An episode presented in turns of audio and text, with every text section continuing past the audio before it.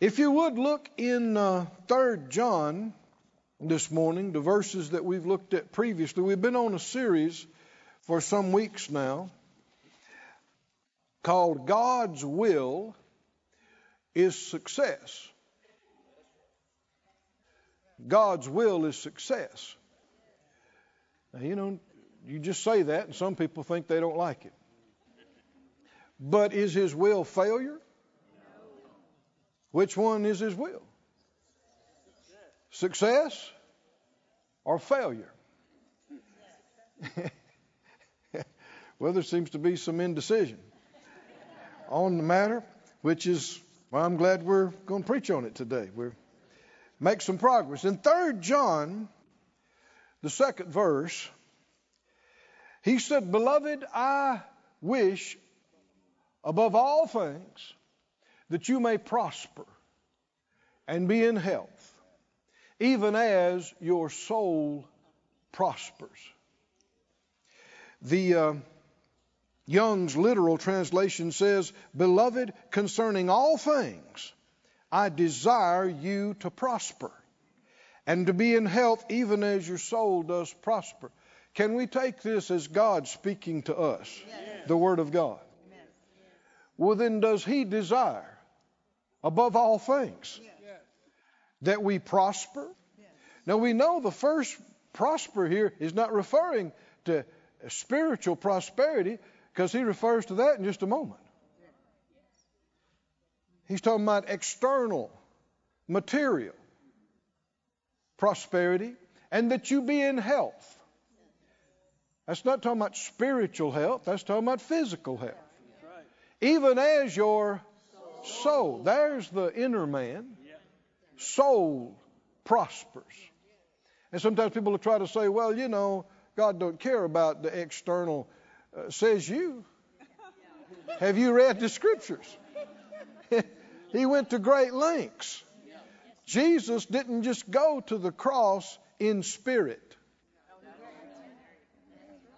He went to the cross. Spirit, soul, and body. Why? He obtained for us a redemption. Spirit, soul, and body. He didn't have to go to the scourging post and get beat and get whipped in order to go to the cross. Are y'all with me? Was it just redundant?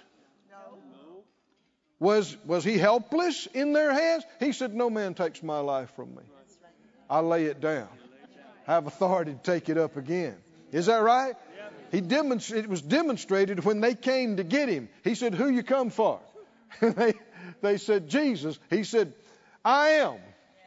And the whole bunch of them fell back on their flat of their back, helpless. uh-uh. They didn't take him, force him. He yielded. Why? He took our place. And he obtained for us an eternal redemption, a complete redemption. Our body is so completely redeemed and bought and paid for that this body is part of the body of Christ forever. Mrs. Mm, yeah, yeah. So, Mr. I'm going to get a new body. It's going to be this body glorified. Well, I, I don't like this body. You will like it when he gets through with it, okay? By the time by the time the glory gets through with your body, this mortal is going to put on immortality. This corruptible is going to become incorruptible. You're going to be completely happy. But I'm saying the physical is part of redemption, and the material is part of redemption. The scripture said, You know the grace of our Lord. Though he was rich, yet for your sakes he became poor, so that you through his poverty might also be poor. he was made poor so you could be poor too, like Jesus. Hmm. No. We need to distinguish what he did as our example versus what he did as our substitute. And what he bore as our substitute, we don't have to bear. We've been redeemed from. In the book of Psalms, the uh, 35th Psalm, verse 27, Psalm 35, 27. It says, Let them shout for joy. You know, believers are supposed to be shouters. Oh, that was weak. Did you know believers are supposed to be shouters? Hallelujah. Just, just pretty regularly. You ought to go, Glory to God. Hallelujah. Thank you, Jesus. Somebody said, Oh, you're, you're one of those. You need to be. If you're not one of those, if the Bible says shout for joy, you should shout for joy and be glad that favor my righteous cause. Yea, let them say continually. Let us say what continually? Let the Lord be magnified, which has pleasure in the prosperity of his servant. We're supposed to say that continually? Why would you need to? Because there's so much, so many other voices trying to tell you something else. You need to keep this in your mind and in your heart. Come on, somebody said out loud, The Lord, the Lord takes, pleasure takes pleasure in my prosperity. In my prosperity. It, pleases him it pleases him when I do well. Well. well, he'd be out of keeping with every other good father if he enjoyed seeing his children hurt and in lack. You wouldn't understand it. If you knew a father and their child lost everything they had and wound up in the street, didn't have enough to eat, missing meals, hungry, and that father said, Well, that's all right, good enough for them, they'll learn some things, and was pleased at their child's lack and suffering, would you think that's okay? No. Well, why would we think that about our Heavenly Father? Why? The one after whom all fatherhood is named. Yes. He is a good, father. And a good father takes pleasure. Come on, say it again. My father, takes pleasure, in my prosperity. It pleases him, when I do well. Hallelujah. It's the truth. It is the truth. Now, go with me, if you would, over to the book of Luke, Luke chapter 12. In order to have, you know, God to be pleased in the prosperity, in order to experience prospering according to His will and plan from Him, there's a couple of things we must overcome. One, we must overcome the lies that it's not His will. You can't have faith for something that you don't think is the will of God. You're not going to receive something that you're still questioning if it's the will of God. And so we need to camp on that, spend time, and we have done some of that. But that's not all. In order to receive prosperity from God, you must also overcome covetousness. That was pretty quiet, wasn't it? Not as many people get excited about that. You must overcome covetousness if the Lord's going to add it to you. Because He's not going to add to you money, things, houses, lands, success that's going to take you from Him. That would hurt you. That's not going to please Him that you're going away from Him, that you got no time from Him, that you care more about that than you do Him. So, in order for Him to bless us and add, th- especially add big things to us and bigger things to us, we cannot love them. love the money, love the things, love the stuff. We must love Him. Right? Love God. And so notice in Luke 12, 13, Luke 12, 13, one of the company said to him, to Jesus, they said, Master, speak to my brother that he divide the inheritance with me. So apparently there was some controversy in this family. Right. Somebody had passed on, maybe parents, and there was an inheritance, and this guy felt like he didn't get a fair share. And he, he just speaks right up and wants Jesus to tell his brother to give me the inherit, divide the inheritance with me. And maybe he was sure that Jesus would do this. But now, just him standing up and speaking publicly about this shows this is a very important thing to him for him to do this. In fact, too important. If you want something too much, you'll go too far to get it. I said, if you want something too much, you'll go too far. And he went too far on this day, speaking up, interrupting the Lord. You know, uh, they were going a spiritual direction. Whatever they were talking about and whatever they were doing, and he's like, Excuse me, excuse me. Jesus, my brother hadn't done me right. Would you tell him to divide the inheritance with me like he's supposed to? Verse 14. Jesus looked at him and said, Man, who made me a judge or a divider over you? That wasn't the answer he was looking for. then he expounded, verse 15. Then he turned around and looked at everybody else there because, you know, what's everybody looking at and thinking about right now? This situation. This is an interruption. Jesus said, Watch out. That's what take heed.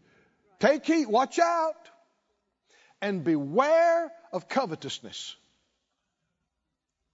Now, whether it was fair or unfair, what happened with the will and the inheritance is beside the point. Everybody with me today? Yes, sir. Yes, sir. I hear. Now, do you want the Lord to be able to bless you financially and materially like He desires to? Come on, I want to see. Do you want to or not? Then I'm telling you, whether you've understood it or not, in order for that to happen, you got to get free from covetousness. And don't imagine that you've never had any issues with it. Every one of us have had issues with this. It's a very big deal. It's basically referred to three in three out of the Ten Commandments. That's how big of a deal it was, and it is. Wait a minute, say three of the commandments? Yeah, one, you'll have no other God before me. Yes, ma'am. The Bible said covetousness is idolatry. The other ones, thou shalt not steal. Well, why would you steal? Because you want it. you want it enough to take what belongs to somebody else. Come on, can you see this? You covet it, you long for it, you desire it, you're willing to break the law, you're willing to deprive somebody else of it. If you want it too much, you'll go too far. And finally, the last one, where he specifically said, You shall not covet. Right? Your neighbor's donkey, your neighbor's wife, your neighbor's house, anything that your neighbor's, Deuteronomy says, you shall not desire it. Don't let yourself long for it and want it. You can believe for one as long as it's not too important to you. But don't covet theirs. Let me go over this again real slow. How many realize this is not something a few isolated, greedy people have to deal with. You got flesh. I've got flesh, unrenewed portions of the mind, and you want stuff. You know you do. Ain't no need sitting there looking at me in that holier than thou look. You want stuff. You want stuff. And the Lord wants you to enjoy things. He gives us richly all things to enjoy, but He doesn't want you to worship it or idolize it or want it so much that you ignore Him or you'll hurt other people to get it. Come on, do you see these things? In order for Him to add it to you. Now, you can lie and get it, you can steal and get it, you can work five jobs and maybe eventually get it, but that's not Him adding it to you. That's right. In order for Him to give it to you and add it to you the right time and the right way and the right place, you got to overcome the covetousness. Right. Right. Are you interested in getting free?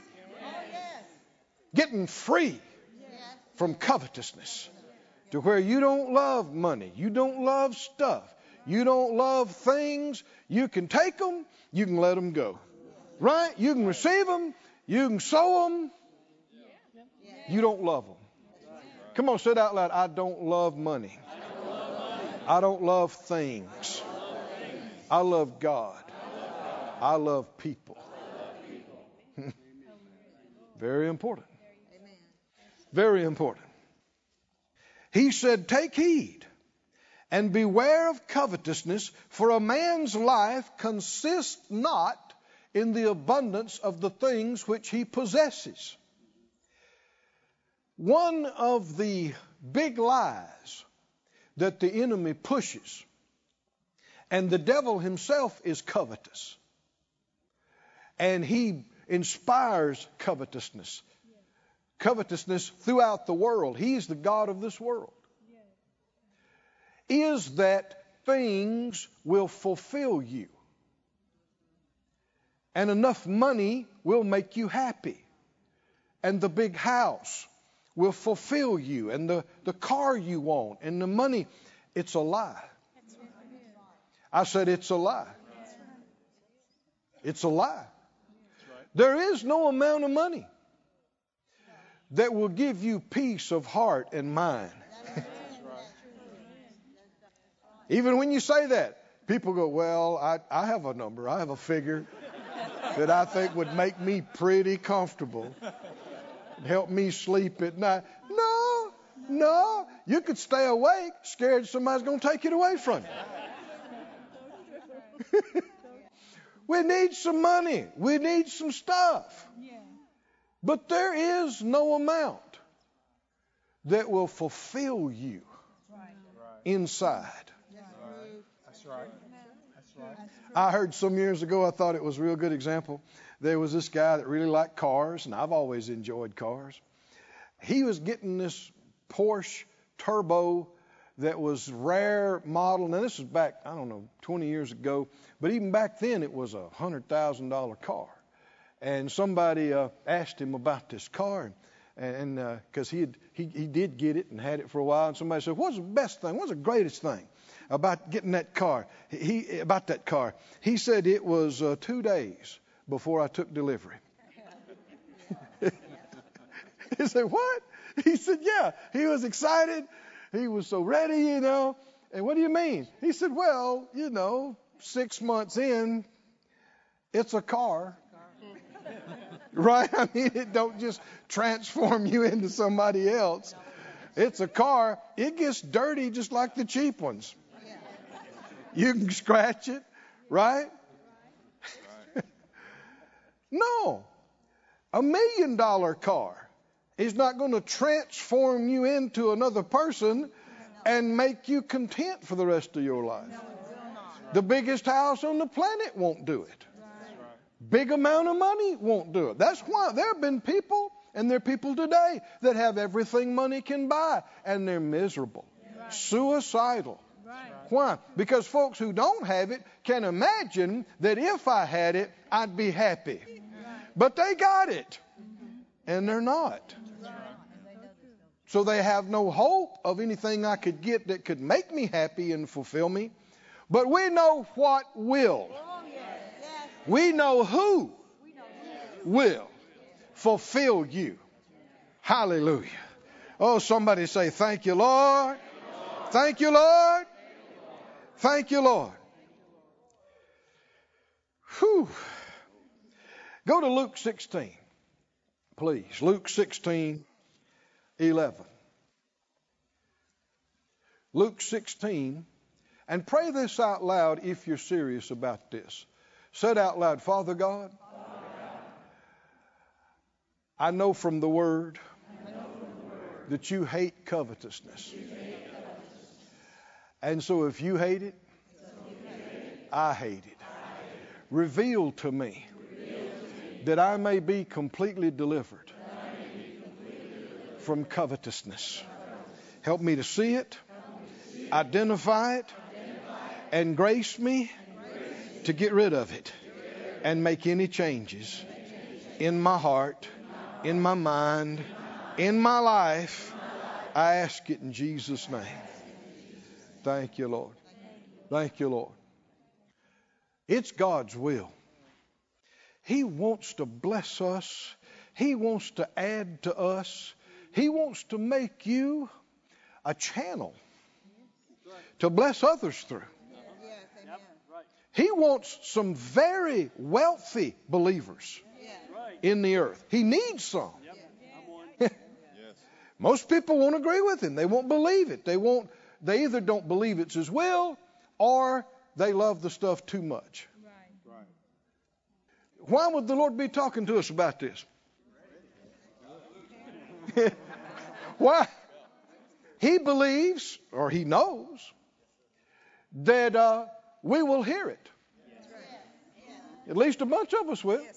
Anybody? How many in here, in here would say, "I'll hear it. I'm, I'm hearing it," and not just hear it, but doers, willing to make the changes and the adjustments,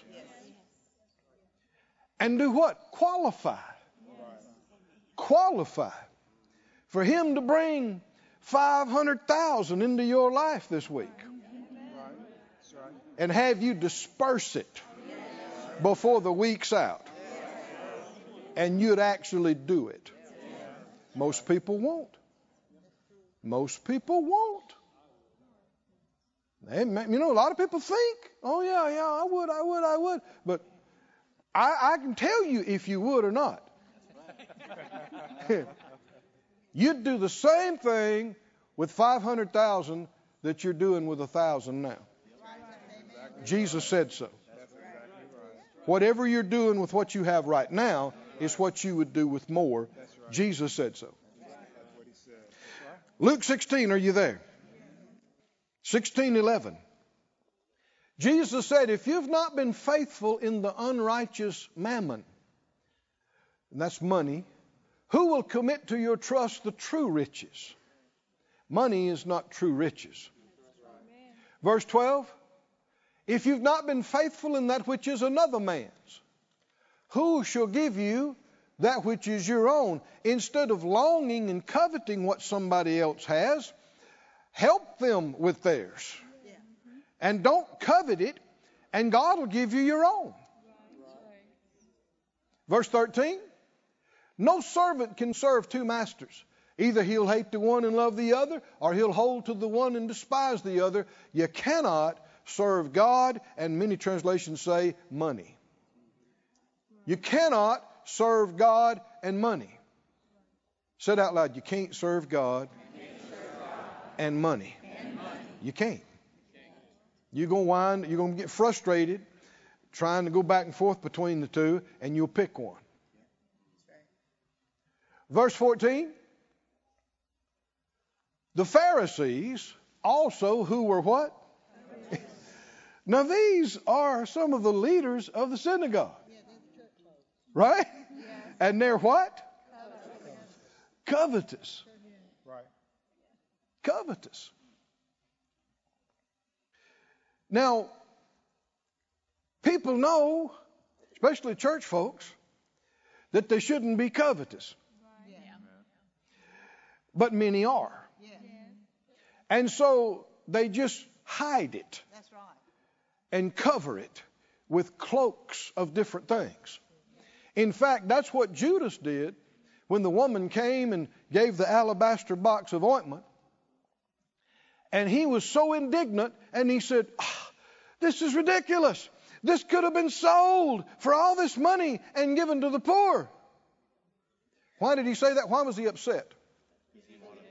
The scripture says, not because he cared for the poor, but because he was a thief and had the bag and embezzled what was in the bag. But see, he's hollering about this could have been given to the poor. When people get upset about money, and they'll try to say, this could have been used for this or it could have been used for that, they're being hypocrites. What are they upset about? If you care about the poor, you don't judge what other people are doing or not doing with their money. If you care about the poor, you do something for the poor. Why did they get so upset about their money? Because they love money. You get upset over the money because you care too much about the money. If you didn't care about money, you wouldn't get upset no matter if they spent $3 million on their doghouse. It's their money. What is it to you? Is everybody listening now? Because there's so much of this around. Oh, it just that just upsets me. I mean, they spend all that money on that church building. They spend all that money on this. They spend all that money on that, on those TV broadcasts, on that airplane. Do you know how many people that could have fed? That's a hypocrite talking. Yes, it is. Hypocrite. Every time. Why? If they cared about the poor, they'd be doing something for the poor. They wouldn't be bothering you about seeing what you're doing with your money. That's right. That's right. The reason they got upset is because they heard a big figure. A m- m- a million dollars? You know what I could do with a m- million dollars? If I just had three of them paintings that rich man's got hanging on the wall of his house, you know what I could do? You are coveting his paintings, his money. You're covetous. You love it too much. Right. You judging them for what they're doing or not doing with their money. What are you doing with yours? Absolutely. It's hypocritical. Hypocrisy. But that's why people get so upset about money because they care too much about money. Y'all with me or not? Luke 16, verse 14, the Pharisees, these are leaders in the synagogue. They were covetous. They heard all these things and they derided him. They had a problem with this. With what? You can't serve God in money. Why would you have a problem with that? Because you're covetous. And he said to them, You are they which justify yourselves before men, but God knows your hearts. For that which is highly esteemed among men is abomination in the sight of God.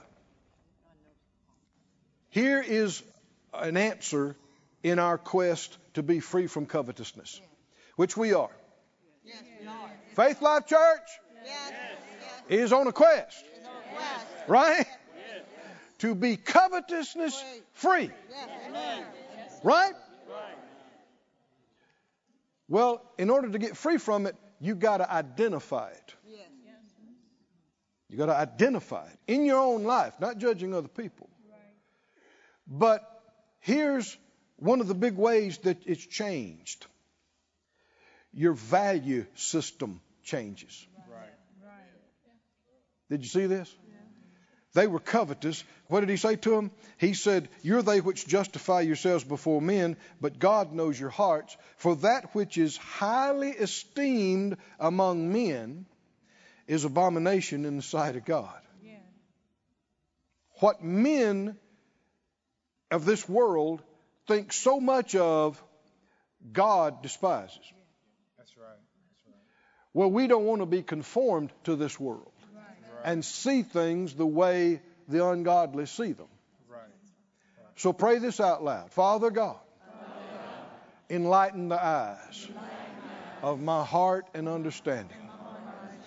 Help me to see things the way you see them.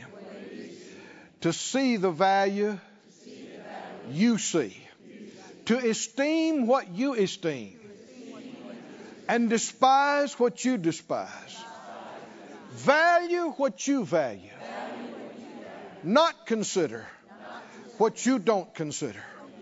Love what you love and hate what you hate. Reveal it to me. In Jesus' name, I ask. Amen. Amen. Now, as that happens, you change. What other people think is so important, you don't consider important at all. And what you consider so important, ungodly people think you're crazy. Yes, that's right. For one thing, you're in church this morning. A lot of people think you're nuts when you could sleep in. They value their, their time to sleep more than coming together and being in the presence of the Lord and feeding on their word. Their values are wrong. Their priorities are wrong. They don't understand it. They don't see things the way God sees them. But the Lord's helping us to see things the way He sees them. See people the way He sees them. He doesn't just see the external and all the flaws and all the problems. He sees the hearts. Hallelujah. Go with me to the book of First Timothy, please. First Timothy and the sixth chapter. Now, to covet literally means to set the heart upon, to long for. If you covet something, you long for it. You, you set your heart on it. Well, that's not altogether a bad concept. It depends on what you're coveting. Because the scripture also said, covet earnestly the best gifts. Long for the gifts of the Spirit. Why? That's important to God. Word of wisdom is important to God. Word of knowledge, discerning of spirits, tongues and interpretation and prophecy is important to God. Gifts of healings, workings of miracles, important to God. Faith, special faith, important to God. And if you know that, you want it. You long for it. You hunger for it. You pray about it. You look for it. Yes, yes, yes. But there's a lot of church going people, they despise talking in tongues, which is the entry in to the rest of this. It's the beginning. So you see again, what, what men hold in such high estimation, God despises, and vice versa. But we can see things through his eyes. In 1 Timothy 6, this is a much misquoted passage of Scripture, much misunderstood, avoided by some people. but all the Word of God is good and needed. 1 Timothy 6, verse 5. Tell you, back up to verse 4. Verse 3, how about that? I tell you what, let's start at the beginning. Let as many servants as are under the yoke count their own masters worthy of all honor, that the name of God and his doctrine be not blasphemed. They that have believing masters, let them not despise them because they're brethren, but rather do them service because they're faithful and beloved partakers of the benefit. these things teach and exhort. Now, thankfully, we don't have slavery in this country, at least not openly and legally, but there are applications that you can make between employer and employee. Yes. And we should serve in different capacities. And these truths apply there. Verse 3 If any man teach otherwise, and consent not to wholesome words, even the words of our Lord Jesus Christ, and to the doctrine which is according to godliness. Now you're going to see this word come up repeatedly the word godliness. Godliness, verse 4 He's proud, knowing nothing, doting about questions and strifes of words, whereof comes envy, strife, railings, evil surmisings, perverse disputings of men of corrupt minds, and destitute of the truth. Now, anytime you see strife, you know the enemy is manifesting. Yes. Strife is the manifest presence of the devil. Yes. James talks about where you see envy and strife and those things, there's every evil work. Yes. Well, that's the presence of the enemy. It's not okay to fuss and fight and wrestle and argue. It doesn't matter what your background is and how you grew up. People say, well, I'm, I'm Latin, I'm Italian, I'm Irish. You know, we yell. You don't have to. But we, you know, we get into it and we blow up and we blow over. Well, you need to get, grow up. grow up. That's true. First time I ever said that, I think. no, it's not okay to speak harshly to people. It's not okay to wrestle and argue. You don't have to have that. You, I don't care. Maybe you did grow up like Maybe you've lived like that your whole life. It's not godly. No, it's not. It's ungodly. And when there's a house full of strife, that's a house where the devil is manifested. Yes. His presence is manifested. God's the God of peace. And He's not in confusion.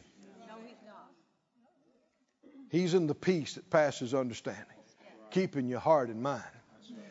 It said, though, keep read, read that verse again, that these individuals that are doing all this, they suppose that gain is godliness. From such withdraw yourself. Let me read the Amplified on that. It says in verse 5 protracted wrangling and wearing discussion, perpetual friction among men who are corrupted in mind and bereft of the truth, who imagine that godliness or righteousness is a source of profit, a money making business. Their idea that ministry is to make money.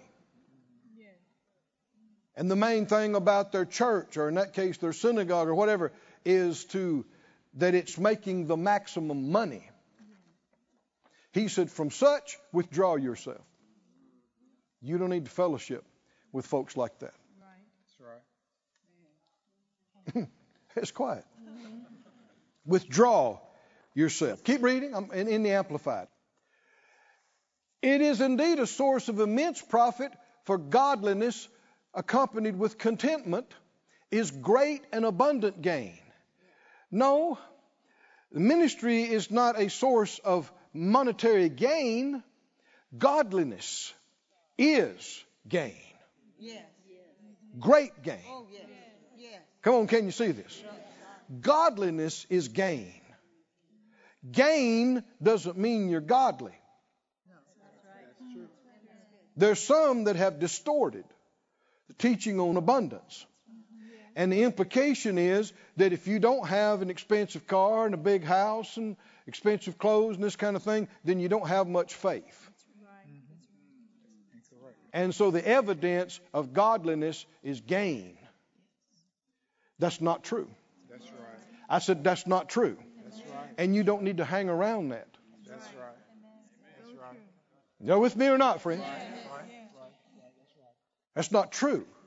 That gain reveals godliness. The truth is, godliness is great gain.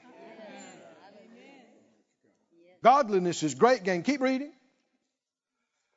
Verse 7 For we brought nothing into the world, and obviously we cannot take anything out of the world. Like one fellow said, you never saw a hearse pulling a U-Haul. No. Why? There's no need to. Right? And why, why bring this up? Because you need to keep this in front of you. No matter how hard you work and what you try to do and what you have and what possessions you have, you're taking none of it with you. None of it. None of it. So everything that comes through your hands Right. is only to accomplish something with Right. for a short time because you don't own it forever. That's right. Well, it's mine. I got the deed on it. Yeah, and the Bible said it's all going to melt with fervent heat, That's right. right? Not not one single house is going to survive this. Not one vehicle, not anything.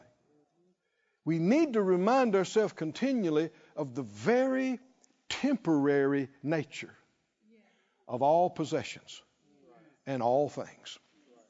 We don't want something sitting in our closet for years and rotten and us not using it when somebody could have been enjoying it. Right. That's right. Come on, are y'all with me or not? We don't want vehicles just sitting in our garage and rusting That's right. when somebody would have been blessed to be able to enjoy it. Come on, can you see that? We don't want just money just piled up in some accounts or in some deposit box as the days go by or the decades go by. We're not enjoying it. Nobody else is enjoying it That's right. That's right. because you're not taking it with you. Amen. That's true. That's true. You're not taking it with you. That's right. That's right. What did you arrive with? Come on, help me. When you were born, you bring any pocket change? You any jewelry? No. Nothing. Nothing. That's right. What are you leaving with? Same thing. That's right. Nothing. That's. You're not taking anything with you. Right. Keep reading. If we have food and clothing with these, we shall be content. Now, here is revelation. And here's how you identify covetousness. Just hold your place right there and put up on the screen for us, would you please, Hebrews 13 and 5. Hebrews 13:5, you don't have to turn there. I'm coming right back, I think, to 1 Timothy. Let your conversation, that's your manner of life, be without covetousness. And be what? Content with such things as you have, for he has said, I'll never leave you nor forsake you. Now, some people, they read verses like this and they say, well, see there, all this talk about believing for cars and houses, and stuff, that's wrong. That's wrong. No, it's not wrong. It's not wrong. The, the stuff in the cars is not the problem. It's the love of it. That's right. You can love money and not have any. Amen. Well, if that's true, you could have money and not love it. Right. We need to focus on the issue. The stuff's not the issue. The car, the house, the clothes, the jewelry, that's not the problem. The problem is the heart. Loving it, longing for it. And here's how you can tell if you're covetous. Are you content? Y'all with me, friends? Yes, sir. Are you content without it? You know, the Lord doesn't mind you having a new car, but He don't want you to have car on the brain. You know what I mean by that? Right. Car in the morning, car at lunchtime, car when the sun goes down, car, car, car. Anytime somebody tries to talk to you, car. Out of the abundance of the heart, the mouth leaketh. And if you're full of car, When you talk, what are you going to talk about? Car, car, car, car, car. Oh, I got to have that car. And so you're not content. You're longing for that. You're wanting it and longing for it, and you're not content. Right. And if you're not content without it, because you got God. Come on, can you see this? Come on, you need to read it again. Hebrews 13:5. Let your lifestyle be without covetousness and be what? Content with such things as you have. For how can I be content? For he has said, I will never leave you nor forsake you. He's the only one that can make you content. A car cannot make you content. A house cannot make you satisfied. People think it does, but come on now. If you've been alive over a few years, how many of you you thought you'd get something and it was going to really change your life and you got it and it didn't. It didn't change your life. It didn't turn you into somebody else. And it didn't cause you to where you didn't long for something else. There's always something else to long for. Always. There's always something else to get moon eyed over. Oh, did you see the new one they came out with? Oh, oh. Well, if you get that, it'll be something else. It'll always be something else. And, and that's the enemy's trick. So that you live in longing. And you live dissatisfied. Dissatisfied. And that's a tormenting, unfulfilling life. Right. Right. To always be discontent because I don't have that. Discontent because I don't have this, don't have that. It applies to getting a spouse, being married. I can't, I can't be happy. I mean, I'm looking for my other half because I'm incomplete without them. If you ain't complete without them, you will never be complete with them. Because the truth is, we are complete in Him. In Him. In Him. Without them. And it's not fair. It's not fair to your spouse to always be pulling on them to make you content and satisfied. Right. They can't do it. Right. Besides that, what are you doing for them?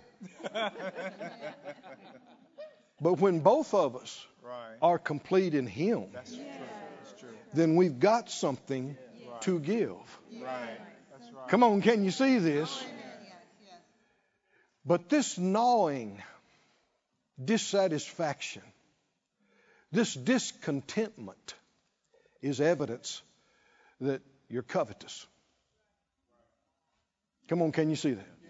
You think about it. I need that boat. I need that bass boat. I need a bigger, bigger bass boat, faster bass boat. That's exactly right.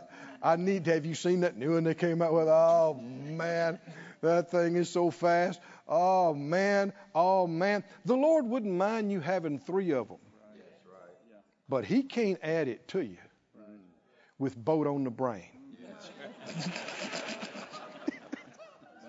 because with boat on the brain, you get it. You won't be in church on Sunday. You'll be at the lake in your new boat. Come on, can y'all see this or not? So he's not going to, he can't add something to you that's going to take you away from him. He's not going to add something to you that's going to feed your lust No, he will. That you idolize more than you do him. He can't do that because that'd hurt you. He don't want to hurt you.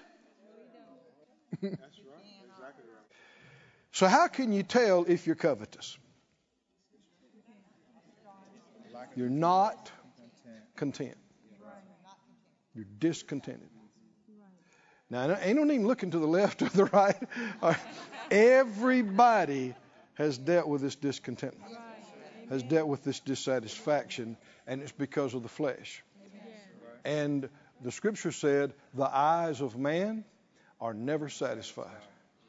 The scripture said, he that loves silver shall not be satisfied with silver. Hmm? There ain't enough money to fill the hole. Why? Because it's a God sized hole. That's a big hole, right? A trillion dollars can't fill a God sized hole. There ain't a house big enough on the planet to fill a God sized hole. There ain't a fast enough car, or boat, or plane. You're with me? Only one thing can fill a God sized hole, and that's God. Because He's the only one that's God sized. Hallelujah. Hallelujah. And it is liberty. It is so freeing and liberating not to long for something and be unhappy all day. It's so liberating to be enlightened and know it's just stuff. It's just a house. It's just clothes. It's just money. We can say, He said, I'll never leave you. I'll never forsake you. I've got Him. I can be fulfilled with nothing out here because I got Him. And if you're fulfilled in Him, only now can you really enjoy a new car or a boat. Hmm? If it came the right way and He added it to you and it doesn't mean too much to you, then when you take it out for your inaugural spin, you got Him in the front seat with you. Is that right? And He's blessing you. You didn't lie to get it. You didn't steal to get it. You didn't hurt nobody to get it. And if He says give it away this afternoon, you'll do it. You'll do it. Why? Because this car is not what fulfills me. This house is not what fulfills me. Right. God fulfills me. And I'm never going to lose Him. That's right. That's. You can lose that. It's wearing out as we speak. It's rusting, rotting as you speak. But I'm never going to lose him. Can you say amen? Go back to 1 Timothy 6. Let me see if I can finish this. He said, and this is the Amplified again, he talked about being content. Verse 9. Keep this revelation before you. Most people would not acknowledge that they're covetous. The leaders of the synagogue were covetous. Yeah. A lot of people have yielded to it so much more than they realize. All of us have had to deal with it. But how can you identify it in your own life? Not content, not satisfied, unless I and until I get that. That's a lie. Because if you do get that, or them, whatever, there'll still be something else to look for, to look, come on, right? The eyes of man are never satisfied. And he that loves silver will not be satisfied with silver, the scripture said. But those who crave to be rich, now it's God's will. He became poor so you could be rich. Rich is not the problem. Craving it, Yes. longing for it. Come on, say it out loud. I don't crave to be rich. It's not my ultimate goal to be rich. Those who crave to be rich, what happens to them? Well, when you want something too much, you yield to temptation. You'll go too far. Fall into temptation and a snare into many foolish, useless, godless, and hurtful desires that plunge men into ruin and destruction and miserable perishing. If you want things too much, you'll compromise your values, you, you'll compromise yourself, you'll be dishonest, True. And you'll be miserable. Even if you're sitting in it and living in it and enjoying it, If your heart's not right with God, you don't have anything. And if your relationship is not right with other people, it doesn't matter how much you've got. First thing, you get a brand new house, first thing you want to do is what? Tell somebody about it. You want them to come enjoy it with you. Well, if you're mean and and lie and steal and all that, I mean, you can be in there by yourself. And if you always got eyes looking for something else, somewhere else, then you're not going to be faithful. You're going to destroy your relationships. And now you can have the biggest pile of money in the state, nobody to enjoy it with, and you're not right with God. That's misery. Can you see what he's talking about? Miserable. Keep going, keep reading. For the love of money, not money, the love of money. Brother Hagin, on occasion, he, he said he had a visitation of the Lord, said he saw him and he taught him about how to be led by the Spirit. If you hadn't read his book on that subject, I, I, highly recommend it to you How to Be Led by the Spirit. And one of the things he said the Lord told him, he said, If you learn how to be led by my Spirit, I'll make you rich. He said he was seeing the head of the church. He saw him. He told him this. If you'll learn how to be led by my Spirit, I'll make you rich. He said when he, even though he saw it and he's having this experience, it didn't sound right to him. it's a religious tradition. And he said the Lord knew his thoughts and said, I'm not opposed to my children being rich. I'm opposed to them being covetous. Do you believe that? I'm not opposed to my children being rich. I'm opposed to them being covetous. Is covetousness a big issue? Is it a big deal? And God is opposed to that. And that's where people hadn't been able to get it, you know, separated. They try to make it God doesn't want you to have anything. God's opposed to you having money and things, but that won't keep you from lusting after it. No, it will not. You can live in a cardboard box with nothing And long for it all day long.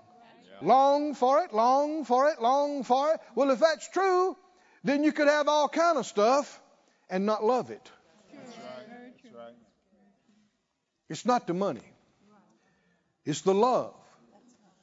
The love of money is the root of all evils. It's through this craving that some have been led astray and have wandered from the faith. See, it'll take you away from God. Take you away from living by faith. And have pierced themselves through with many acute mental pangs. It's a tortured life. It's vexation. And that all ties into that discontentment, that, that being dissatisfied all the time. Oh, friend, grab a hold of this today. You don't need one more dollar to be perfectly content in your heart and your mind. You don't need a better car or a better house. Come on, are y'all listening to me? You don't need to wait till tomorrow or the next day or the next week or uh, uh, accomplish some material success till you can relax and have peace. You can be completely, content. completely content and satisfied right now. Right now, right where you are, right now. Come on, somebody said out loud, I am, complete, in Him. Hallelujah.